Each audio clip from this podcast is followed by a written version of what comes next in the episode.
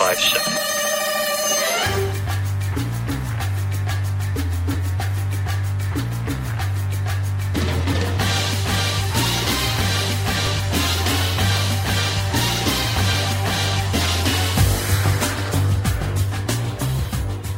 And what is up, podcast people and soundtrack geniuses around the world? You are listening to The Soundcast, the official podcast of TrackSounds.com. I am Christopher Coleman, your host. And today on the line we have, representing the four corners of the world, Tom Hoover in the corner of New Jersey. How you doing, Tom? Hi, Chris, and hello everyone on the panel. Uh, good to be back as always. Happy New Year to you. And Helen, the Honorable Helen San in South America. Happy New Year, Helen. How are you? I'm fine, thank you. Happy New Year to everybody. Thank you. And Marius Masalar in the corner of Canada. Happy New Year, Marius. How are you? Happy New Year, guys. I'm doing great. Good. And back on the soundcast from the corner of the United Kingdom, Richard Buxton. Happy New Year. How are you? I'm good, thanks. Happy New Year. Great. It, it, it is New Year there too, right? Uh, I think so. Yeah. Okay, just checking. well, it's been several weeks because of the holiday since we've been able to get together and talk soundtracks. For those of you who may be listening for the first time, the Soundcast uh, is dedicated to the topic or genre of film, TV, and video game music, and also to uh, about the people who make that music. And so that's all we're about on this podcast. So if you love soundtracks, film scores, that sort of thing, then this is the podcast for you. We're going to jump right into what I like, or one of my favorite parts of the show, which is what have you been listening to? Richard, what have you been listening to recently? Um, a lot of Mission Impossible, which I guess we'll talk about more later. Um, otherwise, I listened to the first time uh, Little Women by Thomas Newman the other Oh, day. Good call. Um, I wish somebody had told me about that before because well, it's pretty great. Uh, I think, um, in terms of no, no, no, sorry, uh, no, it is. It's definitely great. Um, but I think in terms of music, that main theme might be about as good as it gets for me. Amazing. A good call. I, hey, I'm going to post my Thomas Newman thing eventually, and had I been quicker, it would have introduced you to that score. But Yeah. but you came across it anyway, so it's all good. it's what else? Uh, Memories of Murder. Have you heard of that? Memories of what? M- murder. Murder or Murder. Moda? Murder. That's just my Murder. Uh, yeah, Murder. no, I don't know that one. Uh, that's a South Korean uh, movie. Uh, I guess you can tell by the title. It's a crime uh, thriller. Yeah. Uh, by Taro Iwashiro and the music. Uh, but the film is definitely worth checking out if you like that kind of movie. It's a bit different to the typical uh, murder mystery that you get from South Korea, which is basically about revenge. But this one's more about the actual investigation, and the music is is kind of a mixed bag. Uh, lots of different styles in there, and a few songs as well. But it's worth checking out. Marius, what have you been listening to? I picked up the uh, Humble Indie Bundle number four. I don't know if you guys are familiar with that. It's it's that cool charity thing where a bunch of um, indie video games are are um, offered together in a package for kind of like pay what you want deal. Uh huh. Um, and for the last two, they've also been giving out the soundtracks to the games. So I pod full of um, indie game music for the past couple of weeks, which has been interesting. Um, and uh, I also decided I wanted a bit of a blast from the past and was listening to the Baldur's Gate 2 soundtrack. Oh, nice. Yeah, Who's that I by? still think we're. It's um, Michael Hoenig, I think. Michael Hoenig. That's going back a ways. Yeah, he hasn't really done very much else that I'm aware of. Certainly not recently. Hmm. Um, but you know, very very good score, and it, it's actually still better than a lot of the fantasy scores we're getting for games today. So that's sad. What made you go back to that? I um I was reading up uh, an article about Diablo 3 and I was thinking, "Oh, what games I used to play when Diablo 2 and Diablo 1 were out and uh, Baldur's Gate was was there and I realized I hadn't listened to that score in a while." So, Hmm. dug it up. Is it a, was it a, uh CD release? Uh, eventually, yeah. Yeah. Okay. I think it came with the special edition re-release of the game or something like that. It wasn't initially available, Okay. Ah, very cool. But it's nice and live orchestra and everything. So What was this in like the early 2000s? I must have been. I don't actually remember the precise year that the game came out, but it, it must have been around there. That was that was the general time frame. I'd have to look it up. Yeah. Okay. Sounds good. What else? Um, that's pretty much it. I, I've been uh, either away or doing work, so I didn't have as much listening time over the holidays as I might have liked to. Right. And um, one more semester of school, or are you done? I always ask that every year. I think. Yeah, well, this time I can tell you I'm technically I have one semester left, but no actual classes in it. It's just dedicated to a couple of big projects. Okay. So my my sort of course oriented school career is over. Oh, nice. Yeah, it's a good, it's a very good feeling. Yeah. Yeah, yeah. So you're in the midst of your, or you, or you're, are you in the midst of that project now, or are you just starting it? No, I'm in the midst of it. It's uh, one of them is due in February actually, and the other one is due in uh, April. So I'm I'm just in the middle of the first one right now, and uh, just scrambling to get everything done. Gotcha. I gotcha. Okay. Very good. Um, Helen, what have you been listening to? Um, I took advantage of uh, the Amazon MP3 sale and got Battle LA Mm-hmm. uh, b- by Tyler. And um, let's see, Giacchino Star Trek and Shore's Hugo. Oh, nice. Now, did you feel that those when you did you hear them before you bought them, or you just like, or or just hear the clips? I heard them then- in the movie. I heard Okay. them. I heard them in the movie. I, I they've been on my wish list for a long time, but you know I have like two thousand things on my wish. So eventually I got to them. Um, Okay. they're really good, good, good stuff. I was a little disappointed in Hugo because you know everybody talked it up, and it wasn't really my bag. Yeah, yeah. I haven't seen the film yet. I'm I'm really anxious to see it. Um, but yeah, I think without th- seeing the film, um, I think the score suffers a little bit. I think once once you're able to see it, I think it'll. It. I think for myself, it's going to change my opinion a little bit. There was a little bit too much uh, French accordion in there for me. Yeah, yeah. It does have that. You know, you have and those sometimes in French movies. working on the review for tr- uh, track sounds for uh, a compilation of the Twilight music. Yeah. So I've been listening to all four Twilight scores plus the compilation. Oh, So you you're poor thing. Yes, So I've been listening to a lot of music. So you're you're just you're just overflowing with Twilightness now. Yes, that's right. well, I'm I looking can to hum it in my um, sleep. I'm looking for. Is there something you can actually hum from that? I'm not sure that there is. Um, uh, well, I'm looking forward to your review on on that compilation. And uh, now, tell me, just give us a hint if you're liking their treatment of it, because it was for a little chamber orchestra, if my memory serves me, instead of the full blown orchestra. Right, right. Um, definitely the originals are better. Okay.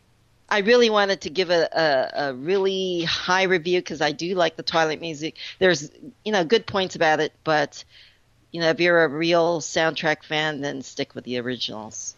Okay. All right. Well, we'll get all the details in your full review right. then. Um, okay, Tom, what have you been listening to lately?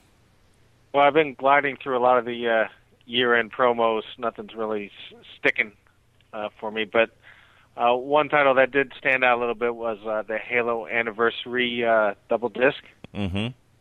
and uh, some interesting adaptions on there. Uh, this one of the two disc set is, is the better of the two.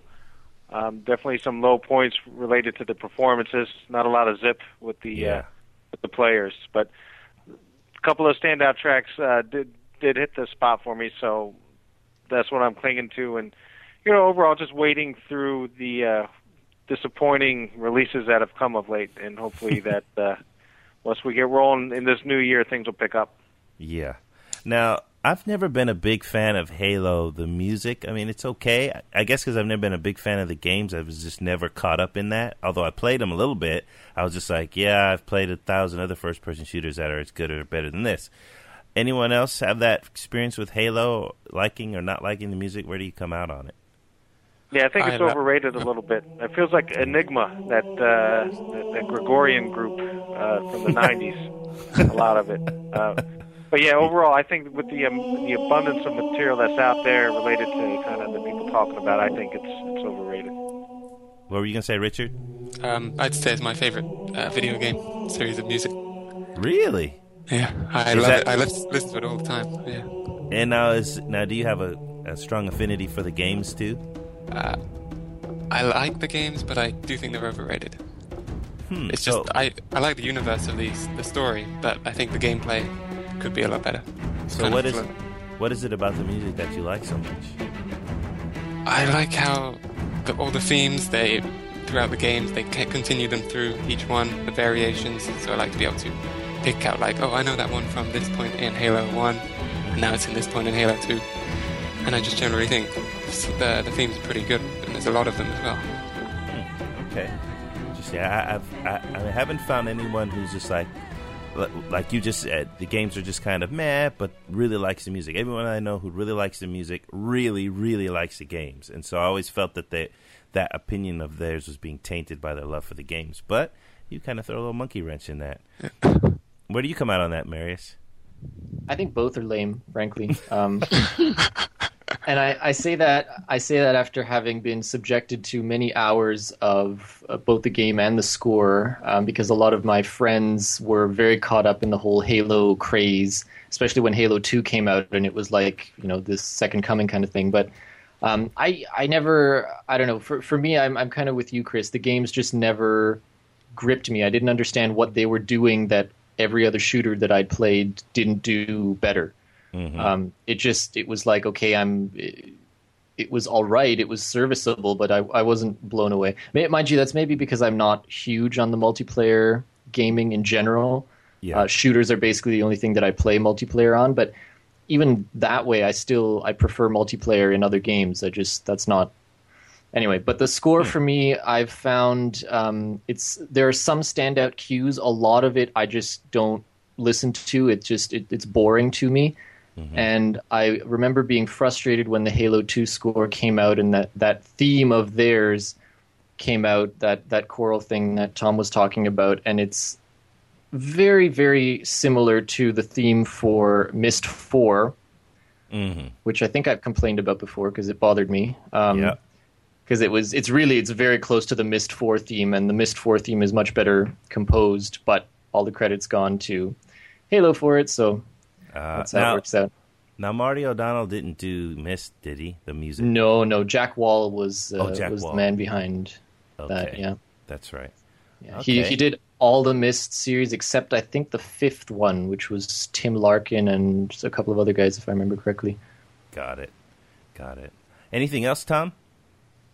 No, just uh, a couple of the uh, Silva compilations. Their yearbook released for 2011, uh, middle of the road as far as I'm concerned. And then they also released a video game compilation of their own, a, a recording, uh, which again, it did, didn't really light up my world. So Yeah. um, again, Okay. just turn over a new leaf, hoping to move forward at this point.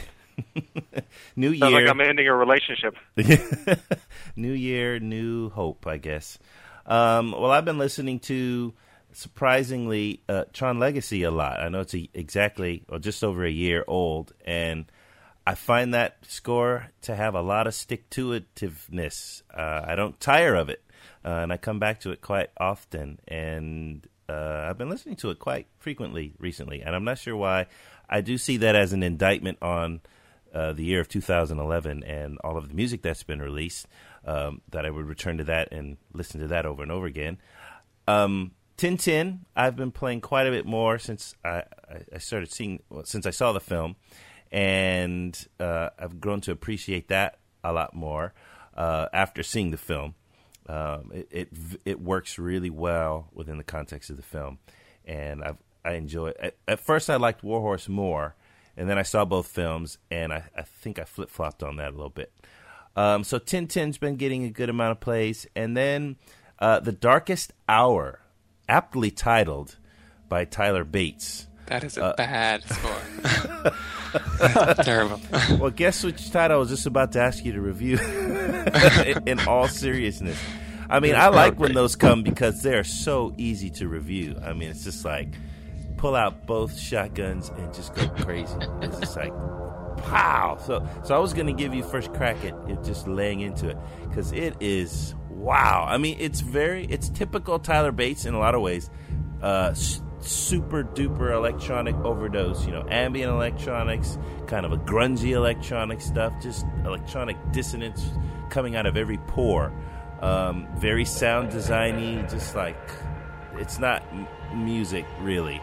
It's more music than some other scores that have been released in December, but not by much. Uh, not by much. It was it was fairly painful listen, but I have been listening to it more than once just to give it a fair shake, and I've shooken it enough, if that's a word. Shook, shake, I've shook it enough. I shaked it enough, whatever the word is. Um, Shaken, not stirred. shaken and stirred. I was. Um, so those are the ones I've been listening to most recently. Of course, the end of the year, there's so much going on, so many movies coming out, so many scores to accompany them. I've been listening to a lot, but those are the ones I've been listening to the most. So that's what we've been listening to. We would love to hear uh, what you all have been listening to, and uh, so tonight I have something to announce in that we've got some new ways for you to communicate with us and let us know what you've been listening to. One, we have a specific email address for you to email now because the scoreman at tracksounds.com gets so too much email, so much spam, I can't get through it all anymore. Uh, so you can now email us at soundcast at tracksounds.com and for any reason, but also to let us know what you've been listening to. We'd like to know. Uh, also, we've created a new phone number for you to call to leave voicemail messages. And we would love to hear from you. If you don't want to take the time to email, you can just call and you can just leave us a voicemail. And that number is 407 512 0614. 407 512 0614. Call us, leave a voicemail, and say, hey, guys, you don't know what you're doing. You're missing out on this great music. This is what I'm listening to, and this is what you should be listening to. So give us a call and let us know uh, what you've got spinning of late. So that's going to do it for that segment. Let's quickly move into our sidetrack segment. We've got two things we wanted to talk about uh, this evening before we move on to our main topic, which I forgot to introduce earlier on. Our main topic is going to be Mission Impossible 4 and all the Mission Impossible films and their scores, basically, but with emphasis on the most recent Mission Impossible. And just so everyone knows, um, we're going to lose Marius when we come to that part, but he's going to be with us through our sidetrack segment. So let's jump right into that. Our first sidetrack is the Hobbit trailer, which came out. I forget which day exactly it came out um, in December, uh, but I was one happy puppy when that baby came out.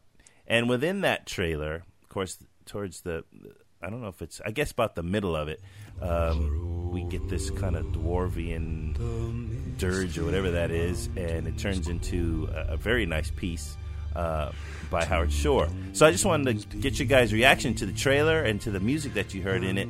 Um, Tom, what'd you think? No, I liked it. Uh, very much consistent to the 12, 15 plus hours of the original trilogy. Um, so Is that a I wasn't dig? necessarily, yeah, but uh, I, I, I like to feel a, a, little, a little sense of something different when I'm going into a sequel or a prequel. Whether I got that or not is yet to be determined. It's just one trailer, but that hymn, that that little song was fantastic. Mm-hmm. Um, I, I really loved that. That was my actually the score piece was my favorite part of the trailer, and it makes you wonder. You know, outside of Lord of the Rings, will Howard Shore be known for anything else? Uh, you know, after these uh, mammoth masterworks he's he's delivered. Who cares? But I'm don't care. kidding. But it's it's an interesting point because he, he he dabbles with greatness in this trilogy, and you'd like to see him kind of Yeah. do the Williams thing. That's all. You know. So, are you saying you? Because the prequel scores for Star Wars were, in my opinion, very different from the original. Eh, Are you saying you liked that fact? Well, the Star Wars is different uh, to me than where Lord of the Rings is placed. Uh, I'm just saying I would like him to do the Williams thing where he goes on to other projects and delivers great scores outside of you know the Star No. Wars canon.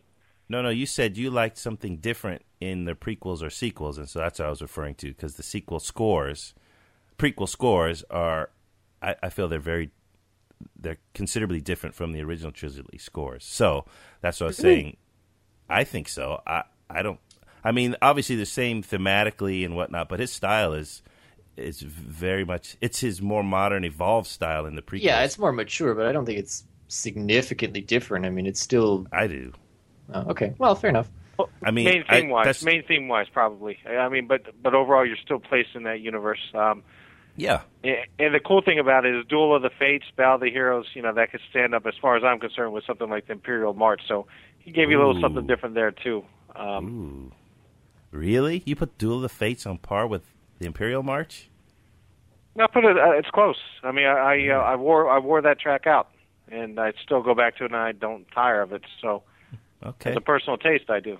Sure. Okay. Uh, just uh, just interesting. I didn't I didn't realize you put it on that on that level. At least to me, that's pretty super high level. So okay, that's I was just trying to clarify when you said you like there to be something a little different in a sequel or a prequel.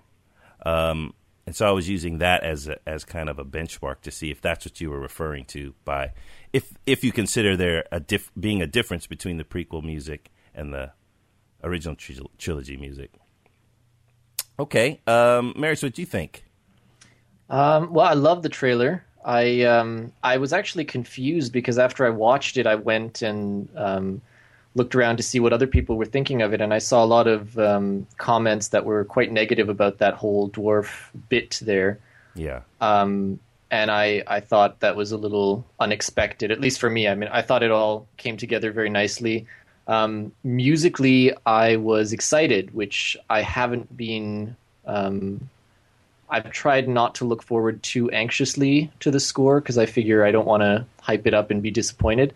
hmm Um, but based on what I've heard, it sounds like uh, it sounds like we're not going to be taking a step backwards with this score. I think at the very least it'll be uh, of the same caliber as uh, the trilogy. yeah, Um, and I mean, for for me, it'll be very interesting to see what he does in terms of, um, I guess, musically working backwards from the uh, yeah, from the themes and from all of that because he's got to build up to them, even though they're coming, you know, way after right. in terms of when he's writing them. So that will be that will be something that's that's uh, going to be interesting to see. Yeah, agreed, agreed. Helen, did you see the trailer? No, I don't go to the theater here in No, no, it's it's just online. It is? Oh, I should have just sent you the link. I, I just presumed everyone had seen it, so I didn't bother to. I see. Uh, um, I, well, I assumed that it was only in the theater, so No, it debuted. Well, I think I don't know what it debuted with in the theater, but I saw it online, whatever midnight or whatever that thing came out. Um, so after the show, because I don't want to jeopardize the bandwidth that we're dealing with. That's right. Uh, just just I- I YouTube go it, with and there's it's everywhere. It's everywhere. Um, Richard, what about you? Uh, yeah, um, the music, uh, get, there's not much to go on, I guess, but I think you can tell, like Marius said, it's not going to be a step back from what we've heard in uh, the previous uh, three films. But in terms of the movie, if I didn't know how great Peter Jackson is and how great the uh, Lord of the Rings films were, I don't think I'd really be looking forward to this one. I Serious? I didn't think the trailer was all that, if I'm honest. Uh, I, I like the ending with Gollum; that was great. But um, the thing with all the hobbits and Gandalf announcing them, it, I thought it was: is this a comedy or is it The Hobbit? I don't know what it is. But I, I'm sure it'll be great because it's Peter Jackson and it's Lord of the Rings uh, universe. Yeah. But I mean, also, um, just before that, uh, it was the Dark Knight Rises trailer, and just after that, the Prometheus trailer. Two uh, other really big films that are coming out in that year, and I thought those trailers were a, a step above this one. So maybe that's just uh, it's their fault. Did you see make- them all together? Those three at the same time? Uh, in a short short space of time. Oh, yeah. okay. Not so, in the same sitting. Okay. No. Okay. So well, maybe that reduced my opinion. that probably, maybe, maybe. Um, uh, yeah. I, I- That's a I- good I point, hope- really. I mean, in term if if you compare to those other two, I think the trailer, just from an editing perspective, is weaker. But to be Hmm. fair, I think they don't have as much footage to work from Exactly. as as uh, the other two do. So there's also Yep. that.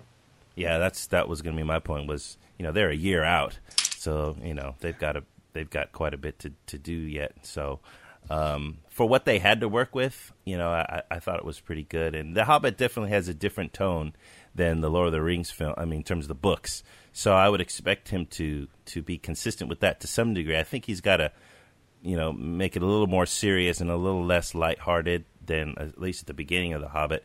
Um, but that's how it is. It's pretty lighthearted, you know, uh, towards the beginning. And so, you know, I guess I wasn't offended by that because I was expecting it. Um, okay, any other thoughts on the Hobbit trailer or the score? All right, then we'll move on to our second side track, which was pretty big news uh, as of yesterday. And that was the kind of announcement. As I've gone back and read uh, MI6 uh, HQ's uh, report on this, it's a little bit more sketchy than than I first interpreted it as. But anyway, um, uh, MI6 HQ, the site, kind of broke the news that uh, composer Thomas Newman was going to be the composer on the next James Bond film uh, entitled Skyfall, which is being directed by Sam Mendes. And uh, they cited basically, hey, this is who Sam Mendes always works with, and David Arnold is going to be tied up in 2012 doing all the music or supervising music for the London Olympics and yada, yada, yada.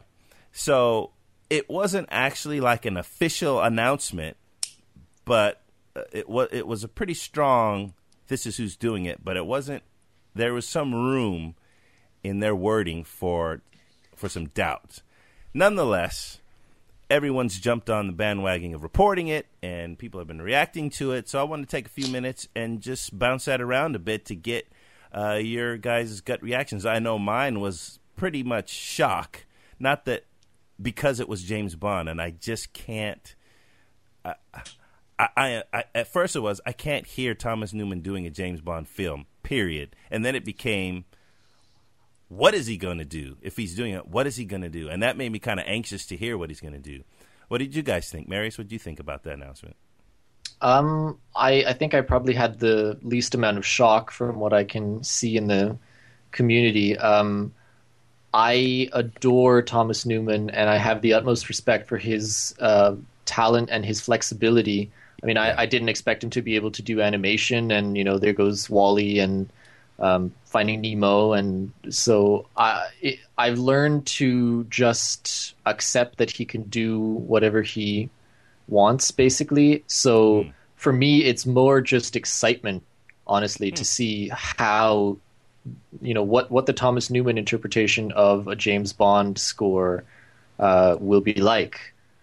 So, mm-hmm. yeah, I mean, I I earnestly hope that it is true and that he is actually on there, um, and I hope that he does a good job so that he can prove all the naysayers wrong. And which is, you know, I do enjoy um, David Arnold's work um, on the uh, on the previous one and all. I, I have no issues with uh, with that stuff. Yeah. So it's not like I'm happy he's being replaced or anything like that. Um, but yeah, I mean, it's Thomas Newman. What what could go wrong? Yeah, I I mean, I, I agree with you, and I love his stuff too. But there's just nothing I can go back to in his in his portfolio that says, "Oh yeah, he could go a little bit like this or a little exactly. bit like that." Exactly. That's what's There's exciting. Nothing. Though. It that's, is. That's what's exciting but, about it but that's what's kind of, that. I mean, you can see why people would, might be freaked a little bit because it's like, oh, he's never.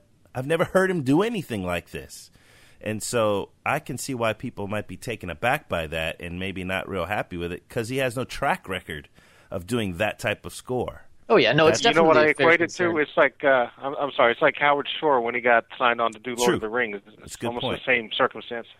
Very good point very because I but that was my reaction then too. though I was more uh, angry about it because I didn't think Howard Shore was going to be able to pull it off. Um, yeah, Richard, what do you think? Uh, yeah, I'm a big fan of his as well. Uh, I listened to his score for the the Debt uh, a few weeks ago. Oh, good point. It just it kind of reminds me of uh, John Powell's music for the Bourne films, so maybe that's a slight indication yeah. of what it might sound like a little. That's but a good call. I've never been a huge fan of uh, the Bond scores outside of the film. I think they work pretty well in the movie, but it's never. Yeah. I've never bought a Bond score uh, soundtrack on CD before, Mm. so it's not something I'm hugely disappointed about. And because I like Tom Tom Newman, uh, I'm pretty happy about the decision. I'd Okay. say, yeah. What about you, Helen? I'm probably gonna get uh, rotten vegetables thrown at me again. Never. you, you say what you feel. That's you the one who get people to email me. So go ahead, say it. I am not a big fan of Thomas Newman. I mean, I Oh love gosh. Red Corner, but uh, the rest of his stuff just never clicked with me very much. So, um, yeah, you know, I'm I'm wondering what he's going to do with Bond. I read your Storify thing, which I thought was brilliant. Um, you know, collecting all the Twitter Yeah. feeds about this topic into one page, and I related to one comment I saw in there that Thomas Newman is going to make James Bond cry, you know? and and that's that's my, that was my reaction. He's gonna make him cry like a baby. There's nothing wrong with a softer, gentler, more melancholy James Bond, is there? That's that's I think where we're going with this. Yeah, we we need some depth, right? Now, well, we'll to- especially with Sam Mendes directing it, I, I would imagine they'd bring out the softer side of James. It must be. Well, we'll have to deal with your lack of appreciation for Thomas Newman on another episode, because that might take a full episode to work through the psychological underpinnings as to why you don't connect to his music. Have you heard Road to Perdition? Let me just ask you that. Yes, yes. I mean, he, he does good work. He's he's you know I, I I can't fault his technical expertise, but Right. uh, emotionally it doesn't connect. But you know, I like Carter Burwell, so Yeah, we, yeah, we know. You- I'm I'm a little off anyway. But that's why we like having you on the Soundcast, Ellen, because you reflect some percentage of some group out there. That's right. I don't know what who that group Someone is, but I know Carter. they're out there. Tom, did you have any other thoughts about about this announcement? No, just mostly I'm curious. Um, I, I I do side with Helen uh, in that uh, Newman is a little too delicate for me. al- al- Always a little too much finesse with his work, and be curious to see how he uh, changes that style up uh, for, for the Bond franchise. Yeah, it it will be very curious. So I mean, I'm I'm really I, of of all the movies that are coming out, I'm thinking more about that movie and that score than anything. It's just like, what is he going to do? I just can't wait to hear it. I mean, whether it be good or not, or whether I like it or not, it doesn't even matter. I just want to hear what he does. Um, so, we'll, I don't know when Skyfall. I meant to look that up before we went uh, started recording. When Skyfall comes out, I'm assuming it's a s- summer flick or something, early summer. I, I have no idea as to when that's coming out, but um, sometime in 2012, we will find out exactly what Mr. Newman has done for James Bond, and we will talk about it on the Soundcast.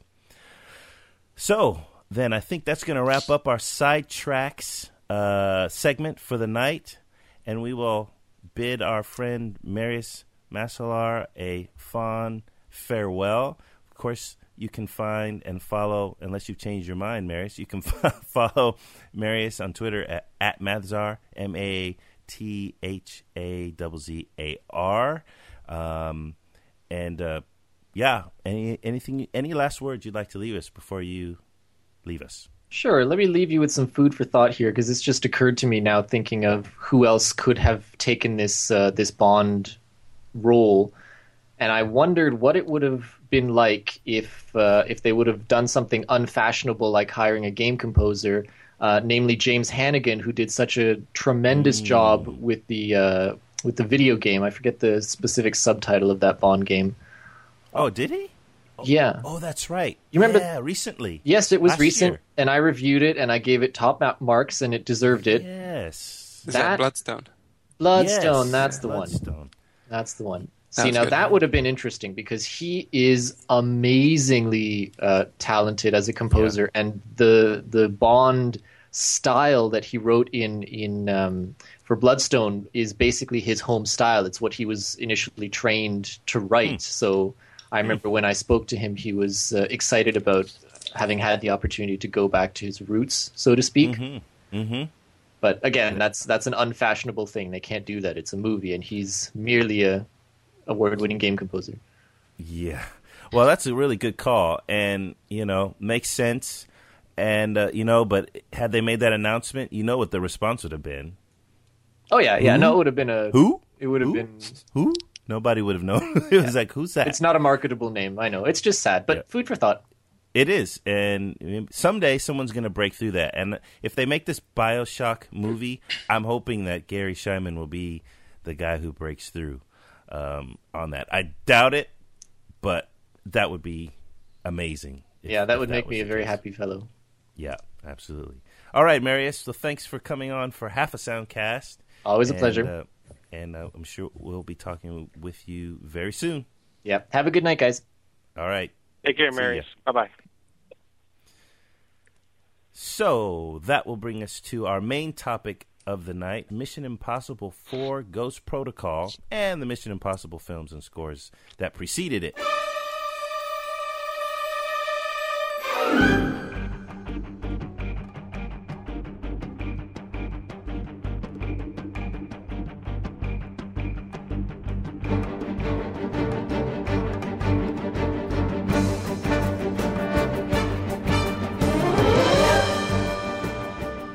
Impossible came out in December, and man, is it racking up the buckaroos. It's made almost 150 million domestically, and another 250 million uh, overseas, bringing it to over 400 million dollars already.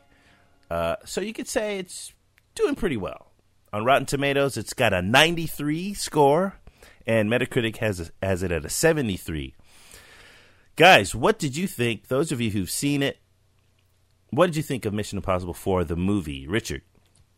Um, well, I enjoyed it enough to see it uh, twice, um, but it's not at the same level as number one and three. It's I think it's a lot better than number two, but that's not something that's hard not these days. No, um, both score wise and film wise. Uh, but yeah, I think what I liked about number three was it was kind of almost a mixture of the first and second. In that the first one was really an espionage movie, like traditional Mission Impossible thing, and then maybe it took a little bit of the second one, that more action oriented, and I think it kind of lost the serious tone that it had in the new one. Um, Mm. It was more like it was a lot more lighthearted with Simon Pegg, and I also thought Jeremy Renner, his character, uh, I think they could have just lost his character completely, and it wouldn't have done any harm to the movie. Yeah. So I'm hoping the rumors that he's being groomed to take over the series are not true, because if that's the case, then they've not got off to a great start. that's a good that's a good point because I think that's what they're doing. Yeah. But they certainly they didn't establish him as as a lead at all, or but I mean uh, as a character that could be a lead in the movie. So I definitely agree with you there. Tom, what do you think of the movie Mission Impossible Four or Mission Impossible Gross po- Gross Ghost Protocol? to some it was gross, but uh, I think when you're talking Brad Bird, you, you're coming in with a lot of expectations, especially if you loved his work in animation. So I, I, Yeah. I left disappointed because it, it was just way too far over the top. It seemed like he brought that animation, you know, gift with him to the live action world, and, and to me, even for a Mission Impossible movie, it was just uh, implausible in an implausible world. Um, I also think uh, people are just uh, making too much of the uh, dangling scene in Dubai. Yeah, Um, the way that was staged and filmed, I, I filmed, it didn't feel like a True Lies type of excitement. You know what I mean? So mm-hmm. overall, I think it was overrated. I will not return to the to watch it again. Um, it it pretty much left a sour taste in my mouth, uh, unfortunately. Now, did both of you see it in IMAX? I, I did did, not. I saw it in standard. Okay, did you, Richard? Yeah, I saw it IMAX. Yeah, Both times? uh, the, just the first time. Ah, interesting. So I saw it on a regular and a, a regular screen and a pretty small one at that. I was in a little, little town in the foothills of California. I mean, very little town with a very little theater. Um, but I went to see it there, and um, yeah, I was my as it started going. I was like, you know what? I almost feel like I should be watching this on IMAX. And then I thought, if I have to watch it in IMAX to enjoy it, then there's something wrong with the movie. Um, and that's how I felt by the time I got to the end. I was like, I I was not. I mean, I was impressed at some parts, but not like I've heard people um, ranting and rave, not ranting, but raving about. So it's curious. What was your experience going to see it the second time and not seeing it in IMAX? Did it diminish it at all? Uh, yeah, um, I think that's the case. I saw um, The Dark Knight in the IMAX the first time, and as much as I love that movie, the scenes that were filmed in the IMAX, you can there's a big difference in the feel to them. And in yeah. this case, uh, there was a bit of well, if you suffer from vertigo, I guess they were uh, showing. I think they were boasting about that. Oh, if you suffer from vertigo, don't go and see it in the IMAX. Um, right. But it was impressive the Dubai scenes on the sc- the huge screen. Uh, so I do think it loses a bit. But yeah, like you said, if it does need that, then there's something else wrong with the rest of the movie. Really. Yeah. I just think because I love the third one so much, I'm comparing it, and if you go through scene by scene, there's so much more uh, memorable stuff going on in the third one. You've got the beginning, which is kind of like in the middle. You've got the uh, factory rescue. You've got the bridge yeah. scene, which is yeah. one of my favorite scenes, and you've got in Shanghai. And yeah. I think I don't think any of the new one can really hold a candle to what they did with that the third one. J.J. Abrams. I'm thinking maybe he had uh, a lot to do with the fact that well he he produced this one, didn't he? Yeah, he produced. Yeah, I think maybe yeah. that's one of the reasons why maybe it's not so successful in terms. Well, well in, a, in, in, a nutshell, I'll, in a nutshell, I'll tell you what's wrong with the movie is uh, there's that whole chase scene in Dubai, right? Sandstorm comes in. Yeah. As soon as the chase scene is over, Sandstorm's gone. Yeah. Ex- yeah. I mean, little little stupid details like that ruins the show for me, and those kind of contrived setups you know, made their way throughout. And if this was an animated movie, you'd be like, oh, okay, not bad. Yeah. But yeah, you know, like I, I love. I loved that. I mean, I, I recognize that too. I mean, it was like, oh, how how timely. Um, Sandstorm comes as the chase begins. Sandstorm, you know, I mean, maybe they were being a little meta with it or something. I don't know, but I was kind of distracted by that a little bit too, in thinking about it. But as it was going, I love that scene. I, I, even more than the jumping and flying around on on uh, on whatever the name of that building was. Um, I found that chase just really entertaining because I've never seen it done before. I've never seen a chase in a sandstorm. Uh, I've seen people do stuff on buildings before, whether it's on IMAX or not in IMAX. Um, but that chase in the in the in the, sorry for ruining thing anything for you, um, Helen. Um, but it it I, I was really entertained by that. Um, and the thing that yeah, I it was missed, nice. Agreed, it was nice. Um, Had they let the sand just keep flying, perfect scene, but diminished it, in my opinion. I forget what I forget what it cuts to right after that. Uh, maybe there was something that had I can't remember after the guy uh, essentially gets away. Does he get away, or is it car? I can't. Yeah. Anyway, spoilers for anyone who's listening to this. You're getting all kinds of spoilers in and up and down through. So just know that. Um, uh, so the car crashes and he gets away, or the car jump crashes and flips over him, and I can't remember what happens. Uh, well, suffice it to say, they they cut away to the hotel for a, you know a, a you know deep and oh. personal powwow between the other agents. I oh, think they that's cut how it back went. to the hotel. Yeah, I think Sandstorm ends, and then you go you go to a heart to heart discussion amongst the agents uh, about oh. some critical backstory issues. Okay. If I remember correctly, I mean, well, Richie, you saw it twice. You, yeah, I you... should know, but I can't remember. Uh, so whatever it was, it wasn't done very well because no. none of us remember it. Okay, well, see, yeah, all right. So um, what I felt missing was compared to the third one, there was really, I mean, there was very little character development for anybody. It, I, I mean, it was an action movie, and it was action, action, action, action, action. But I think the third one, we're comparing, um, there was a story involved, an overarching story. It was it, the story was about he and his wife. Uh, that was the heart of the story, and then being and you've never seen that either, have you, Helen? The third one. No, I have. I've seen the first three movies. Oh, you have seen the first? Yeah. I haven't seen the fourth. Okay, all right, very good. I didn't want to spoil that one. It's the third one too, but that was at the center of the film, and so Ethan has a arc because it's his wife. You know, his wife's held hostage. Um, there's an arc there, and it was, but there's no real character arc. I mean, I guess there is, but comparatively speaking, in the fourth one, very little development of any of the characters, especially uh, what's his face? What's the guy's name? Jeremy Renner's character. I was like, what is this guy? I mean, a total waste for him in my in my opinion. So I found that very, very, very. I found it very shallow, fun, but shallow. I also think the villain was uh, Yeah, a big point of that. There is no villain, really. No. I mean, you don't see anything of him. In the third one, he's a big deal.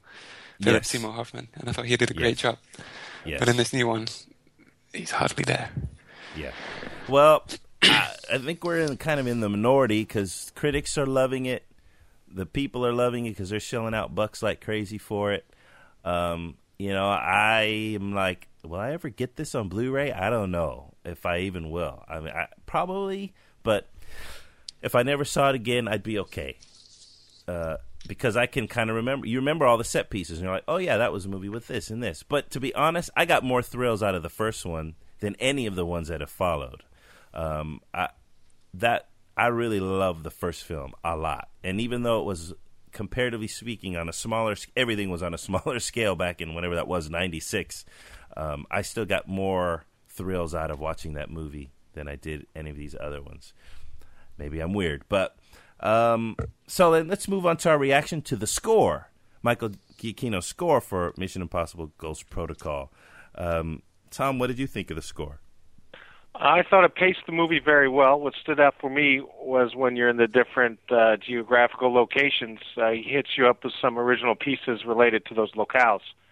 Yeah, Um, so there was a couple of transitions um, that were very much Williams-esque that Hmm. I haven't heard from him before. Like uh, when they first arrived to Dubai, that Middle Mhm. Eastern, you know, that majestic thing was just beautiful, and that that little Russian uh, build-up at the beginning, that choral piece, I thought was Yeah. fantastic. Uh, And action music was uh, serviceable. Quite frankly, I, I I'm not really listening to the score other than a couple of those tracks, but still waiting for him to to bust out.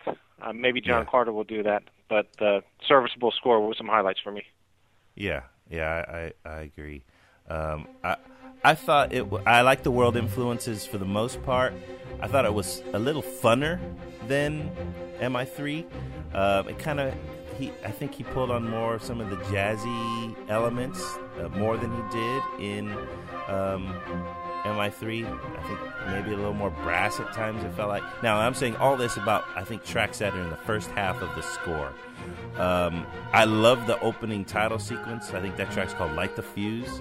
Uh, felt, I mean, it felt very homage to Schifrin. I, I really love that track, and I really loved it in the context of the film.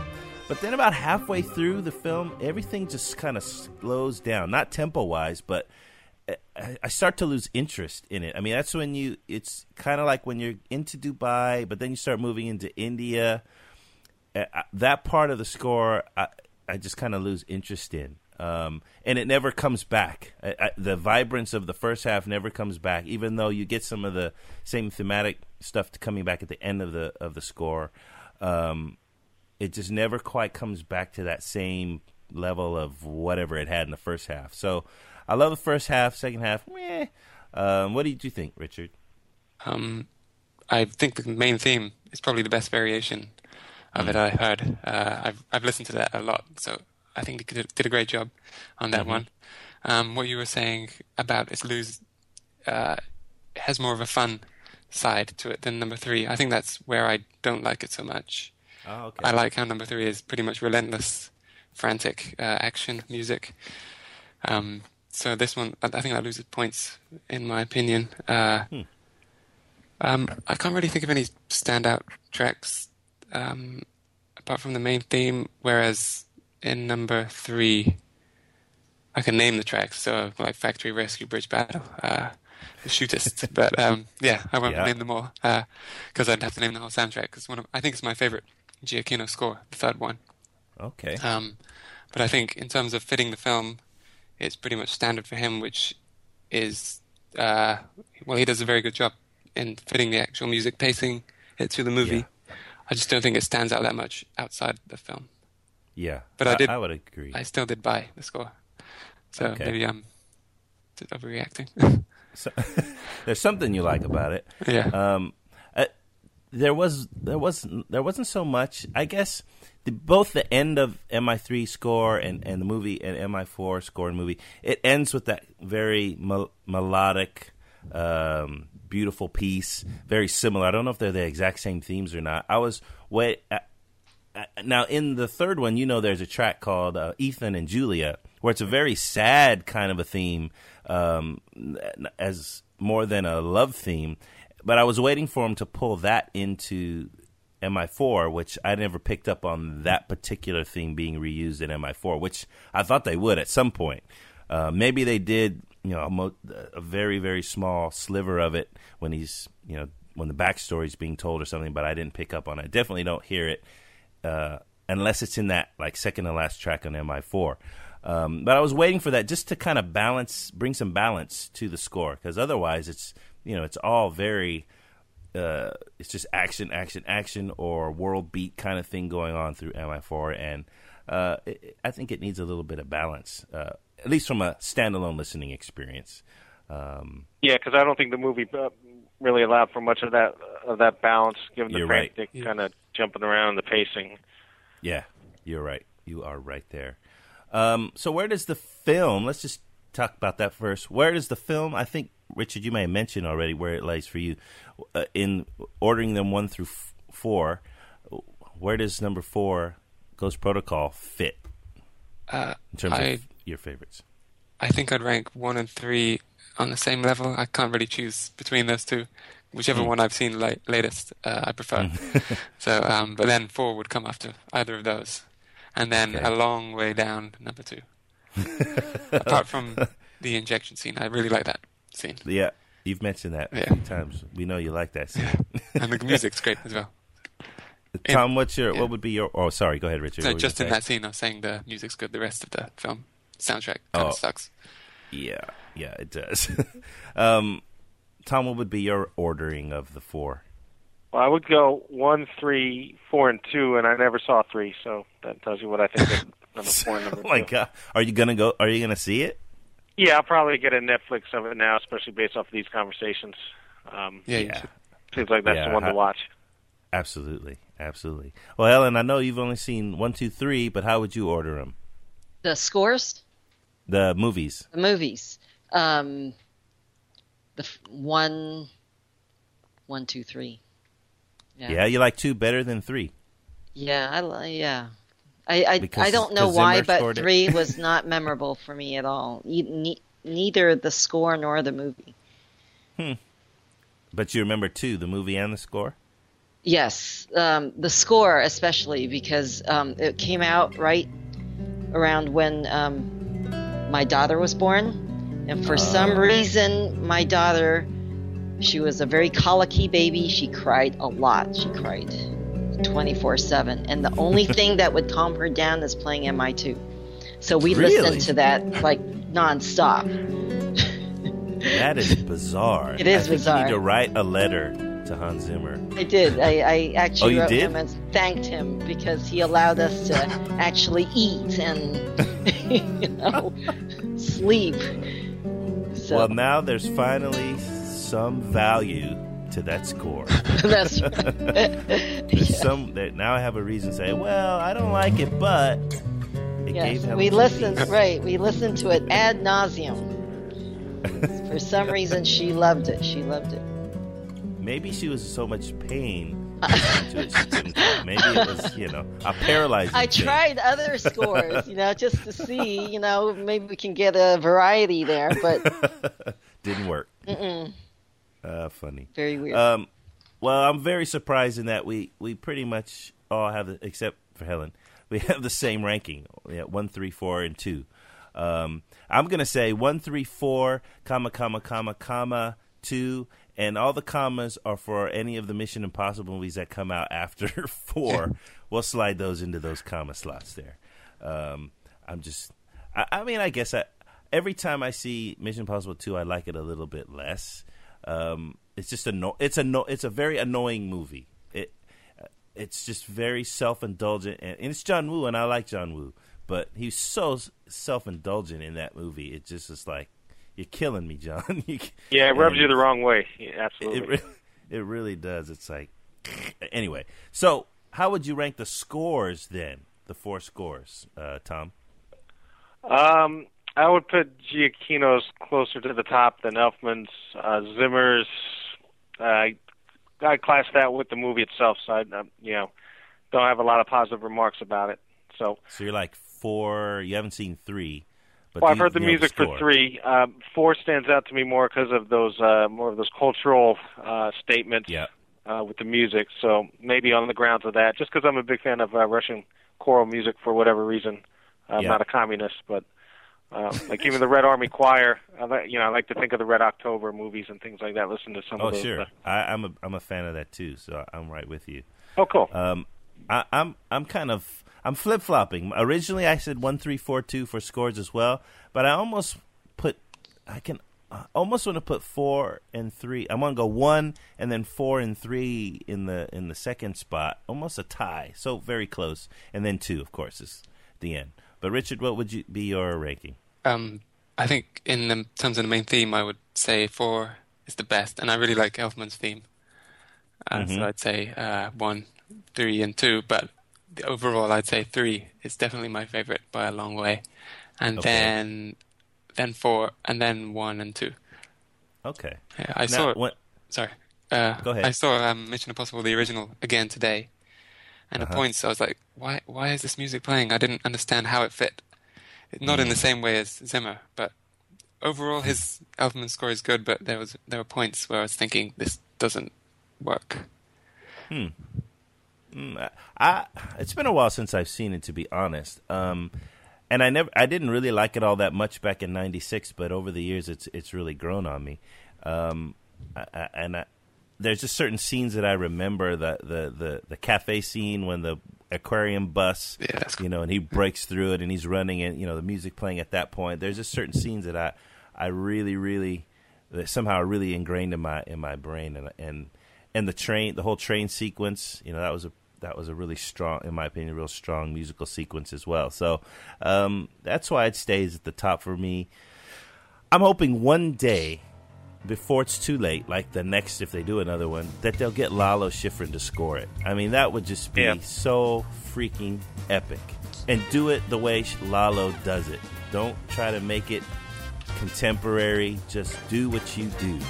And I, I mean, it, it will never happen because it wouldn't work commercially, but that would just be awesome.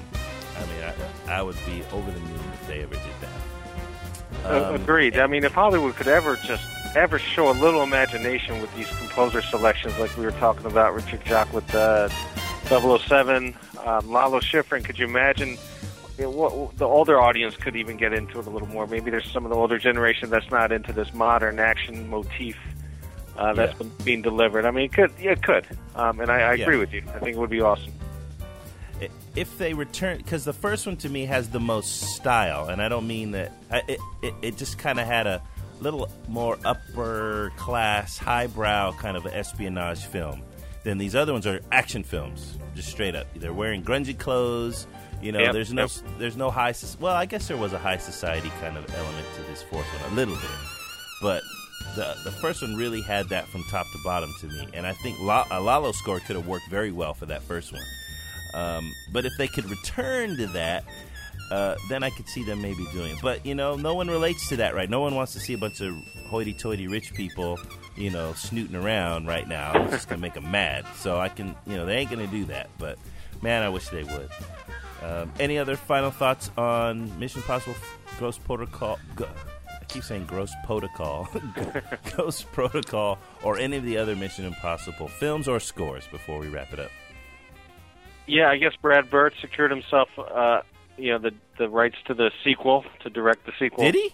I want J.J. Abrams back. Given the money it's making, Personally, given the money it's making, Oh. I can't imagine that uh, they, they wouldn't bring him back. It's a safe play, and, and he deserves it. And the movie did have its moments, uh, Yeah. but but man, he has so much potential in, in storytelling that he, he. I hope he doesn't stay locked in to this Mission Impossible world, kind of like David Arnold, the composer, stayed locked in with Bond for so long. Yeah, yeah, agreed. I, I I think it's assured that J.J. Abrams will be involved with whatever Mission Impossible's come in, the, in whether it's a producer, but maybe director as well. I'm not. I don't know if Brad Bird is assured himself, um, because I think there's enough. I, I personally see enough flaws in it, but obviously critics don't, and the paying public doesn't.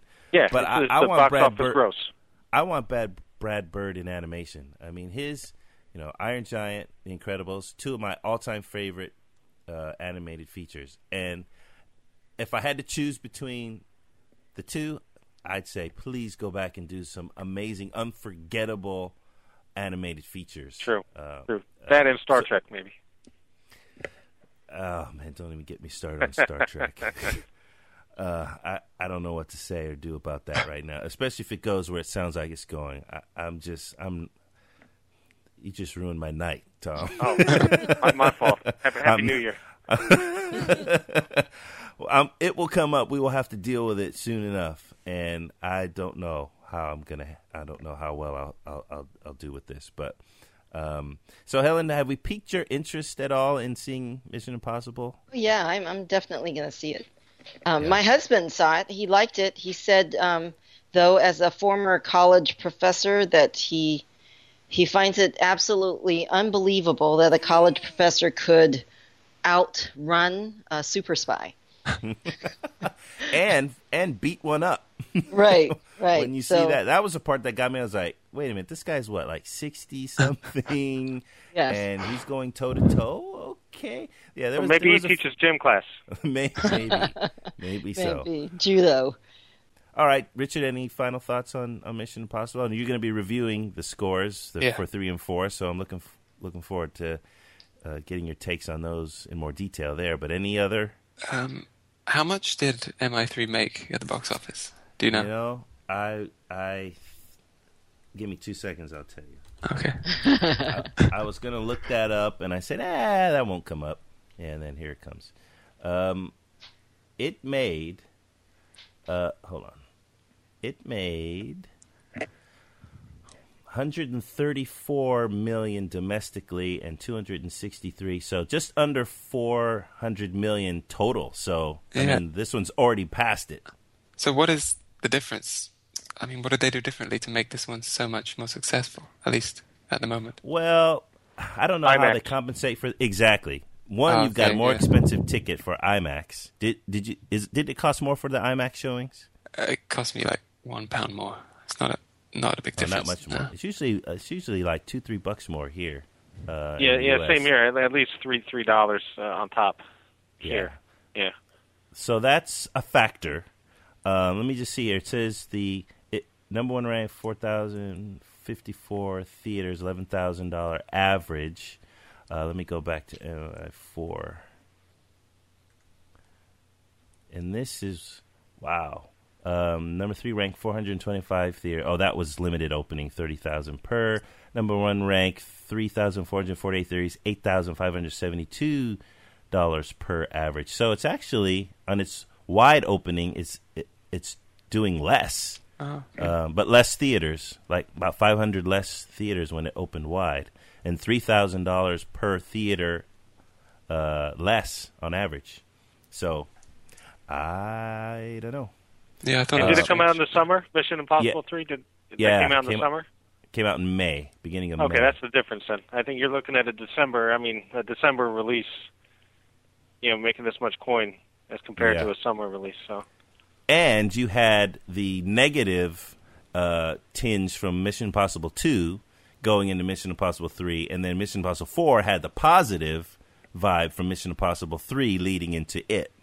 So that might have had Yeah. some some effect, but uh, yeah, who knows? But yeah, it's it's close. I mean, it's obviously going to do end up doing a lot better than the than the third one did, but uh, I wouldn't mind having those receipts in my pocket. Either one of them would be fine with me. um, all right. Well, I think that's going to do it for this edition of the Soundcast. We want to thank you all for listening. Again, we want we'd love to get your feedback. What did you think of Mission Impossible Ghost Protocol? Uh, call us and let us know. Leave a vo- leave us a voicemail. You can tell us how you would rank them one, three, four, two, two, four, three, one, whatever your ranking is for the movies or the scores. Let us know what you think. Uh, you can call us at 407 512 0614, or you can email us at soundcast at tracksounds.com. Before we go, we'd also like to encourage you help us out with some of our bandwidth costs, if you would. You can go to our little PayPal button on the Track Sounds homepage or on the Soundcast page. You'll see a little PayPal, PayPal donate button. Click that. make a donation of whatever you can, as little as much as you can. That will be a big help to us as we move forward and produce these wonderful podcasts that you all seem to enjoy so much. Um, but we want to thank you for your continued support and continued listenership. Um, you can follow. We still haven't got to this story yet, but one day, Richard, you can follow him at, at Monkey Butler Man on Twitter. You can follow uh, Tom Hoover at Score Notes on Twitter, at Helen San on Twitter.